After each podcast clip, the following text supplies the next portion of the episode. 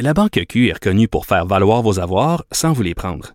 Mais quand vous pensez à votre premier compte bancaire, tu sais, dans le temps à l'école, vous faisiez vos dépôts avec vos scènes dans la petite enveloppe. Hmm, C'était bien beau. Mais avec le temps, ce vieux compte-là vous a coûté des milliers de dollars en frais, puis vous ne faites pas une scène d'intérêt. Avec la Banque Q, vous obtenez des intérêts élevés et aucun frais sur vos services bancaires courants. Autrement dit, ça fait pas mal plus de scènes dans votre enveloppe, ça. Banque Q. Faites valoir vos avoirs. Visitez banqueq.ca pour en savoir plus. Pendant que votre attention est centrée sur cette voix qui vous parle ici, ou encore là, tout près ici, très loin là-bas, ou même très, très loin. Celle de Desjardins Entreprises est centrée sur plus de 400 000 entreprises partout autour de vous. Depuis plus de 120 ans, nos équipes dédiées accompagnent les entrepreneurs d'ici à chaque étape pour qu'ils puissent rester centrés sur ce qui compte, la croissance de leur entreprise.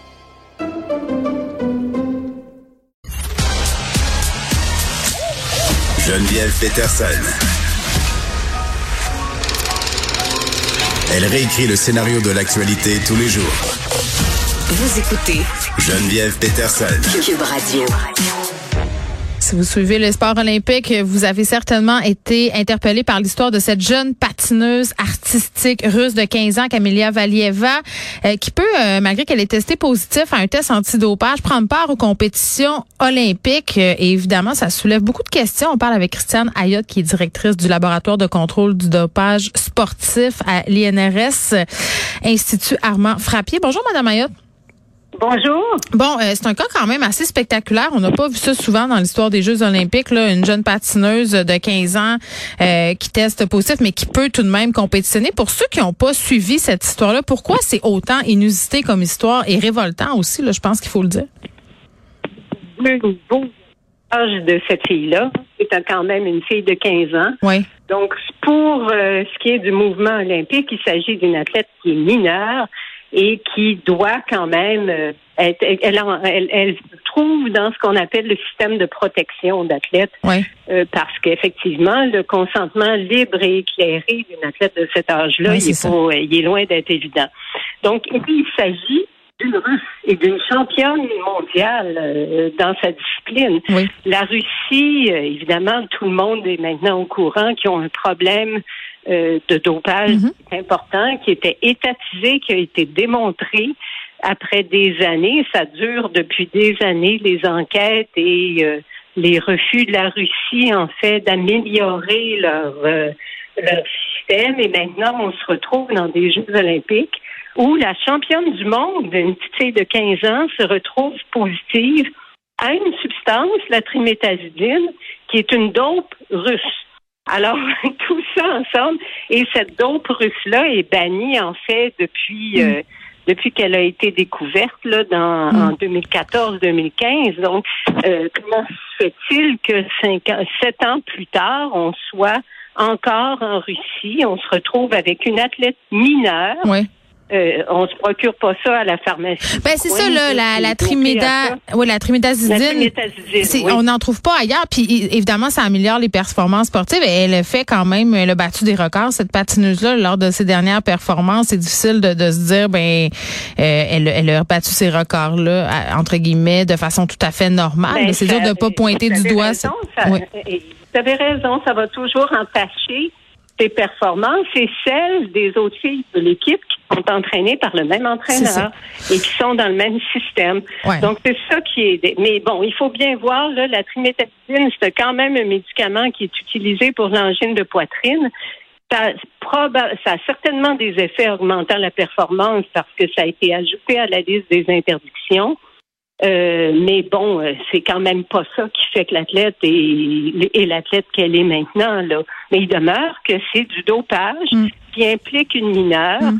Et il y a eu un cafouillage important aussi par l'agence antidopage russe, que j'appelle Roussada, là, euh, qui, euh, bon, ça aurait jamais dû, autrement dit, le cas de cet athlète-là aurait dû être décidé avant les Jeux Hmm. et non pas ouais, mais là, pendant les Jeux. Là, Madame Ayotte, il y a plusieurs affaires euh, dans ce que vous venez de dire, puis on va les prendre une à une. Le fait que ça soit systémique, que cette petite fille-là ait 15 ans, qu'elle n'ait pas non plus le libre arbitre, qu'elle fasse partie d'une équipe, que ça soit en Russie une habitude, euh, que si c'est pas elle, c'est une autre, ça c'est une chose. C'est quelque chose sur lequel elle n'a pas de contrôle. Tu sais, je peux avoir une grande hmm. empathie pour cette jeune athlète-là.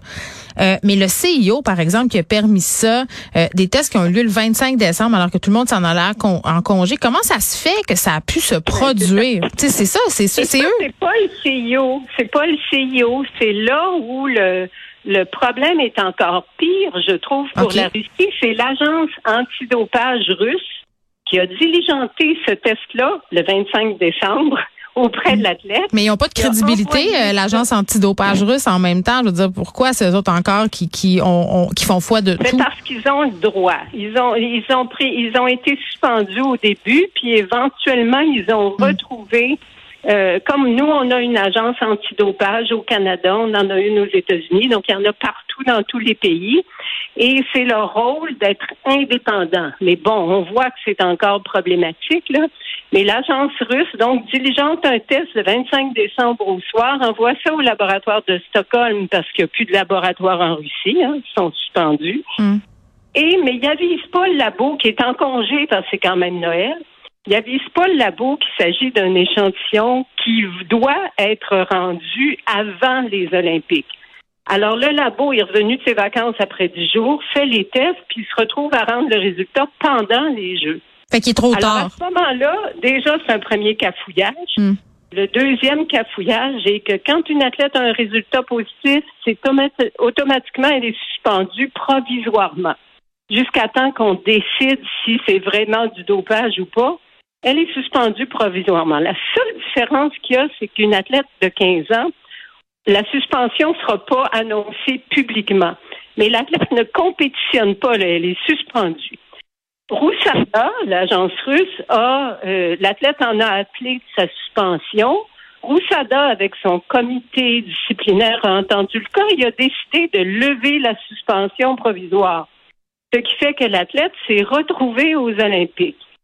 Le CIO l'a su un peu tard, mais le CIO l'apprend et fait appel de. Et c'est pour ça qu'il n'y a pas eu de remise des médailles. C'est parce que là, elle a gagné. Puis le CIO a dit c'est pas vrai qu'on va lui donner des médailles quand on ne sait même pas si elle sera pas suspendue dans, je sais pas, le temps que ça prendra pour euh, étudier le cas à son mérite. Donc, à ce moment-là, le CIO a fait appel de cette décision pour qu'elle soit toujours suspendue, ainsi que la Fédération de patinage artistique. Imaginez les, les, autres athlètes, celles qui compétitionnent et qui ben, voient ça aller. Je veux dire, c'est épouvantable. Évidemment, c'est épouvantable et pour la jeune fille et pour euh, les autres athlètes. Donc, le tribunal arbitral du sport a décidé que non, et puis les, bases du, du, de cette décision-là peuvent être euh, sont très discutables. Donc ils ont décidé que non, ça serait, ça causerait trop de dommages si on maintenait sa suspension.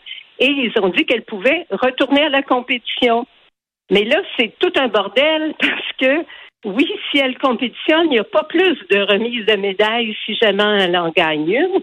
Et en plus, bon, le cas devrait être, entendu. Mm. on va continuer, puis peut-être dans un an ou dans six mois, on va apprendre qu'elle est suspendue. Oui, mais là, attendez, là, son agent, son agent a dit que c'était même pas ça, là, que c'était, euh, elle a été, elle aurait été contaminée par un médicament. Vous avez dit tantôt que c'était ben, utilisé contre l'angine. Son grand-père, là, l'excuse, on dirait le chien a mangé mon devoir. Mais ça, qu'est-ce que vous voulez? Là, ça fait depuis les années 80, moi, que je travaille là-dedans, puis que les athlètes sont toujours euh, ceux qui ont un contrôle positif, ils invoquent le sabotage ou la contamination. Des fois, c'est vrai, là. Mm. Des fois, c'est vrai.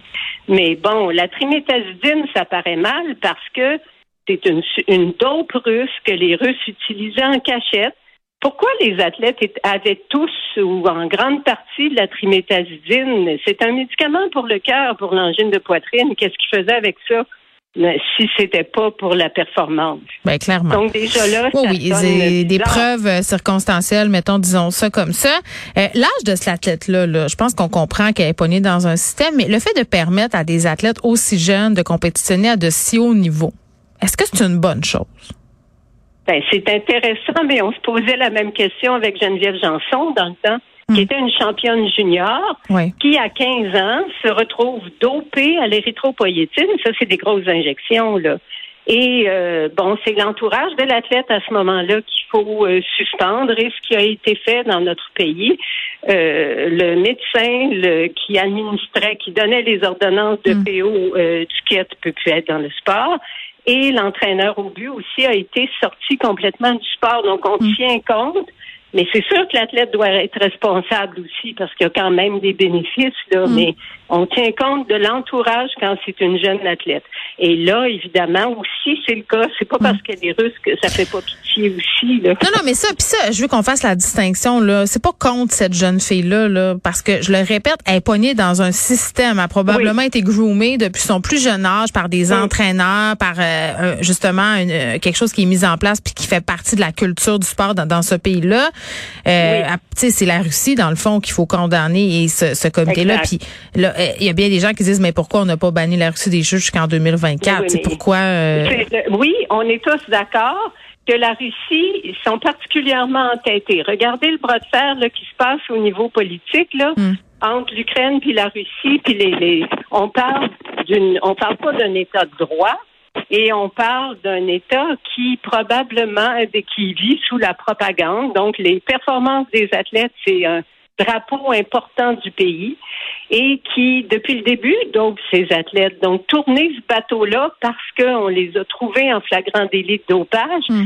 c'est de l'entêtement. Ils n'arrivent pas à, à se débarrasser de cette culture-là. Donc, c'est des entraîneurs, c'est des médecins sportifs qui dopent les athlètes, puis qui continuent. Tant qu'on aura des entraîneurs Hmm. qui étaient des anciens dopés ou qui participaient à un système de dopage, Ben, c'est connaissent juste ça. C'est ça, puis cette jeune femme-là, euh, Valieva, elle, qui a compétitionné, elle a fait un programme court. Elle a eu la première place, mais quand même, c'était son plus mauvais score cette saison-là hein, en compétition internationale. Donc, ça, ça nous montre quand même quelque chose d'avoir ce oui. résultat-là. Tu sais. Puis vous voyez aussi, ce qui est dommageable là-dedans, c'est que évidemment les athlètes deviennent euh, des outils pour les entraîneurs, pour le milieu du sport. C'est cette idée qu'on peut pas réussir sans être dopé aussi. Il y a des sports qui Oui. sont brûlés. Là. Quand on parle du cyclisme, justement, vous deveniez le- l'exemple de Geneviève Janson. Tu dans l'idée populaire, c'est que tu peux pas performer en cyclisme si t'es à Exact. jeun, entre guillemets, si naturel. Exact. Donc, ça dépossède complètement l'athlète de sa performance. Hmm. Et parce que les athlètes qui sont les moins corrompus mentalement, là, je dis corrompus, mais c'est peut-être pas le terme, là, se sentent extrêmement coupables quand ils approchent du dopage ou qui, qui s'en vont dans le dopage. Mais il y en a beaucoup qui sont irréductibles, puis il y a tout le cheminement mental là-dedans. Mais il s'agit d'un abus, le dopage. Ben, c'est vraiment du abus grooming. qui est fait à des jeunes. Oui, exactement. Très intéressant euh, tout ça, euh, professeur Rayot. Merci beaucoup. Je vous en prie. Bonne journée. Au revoir.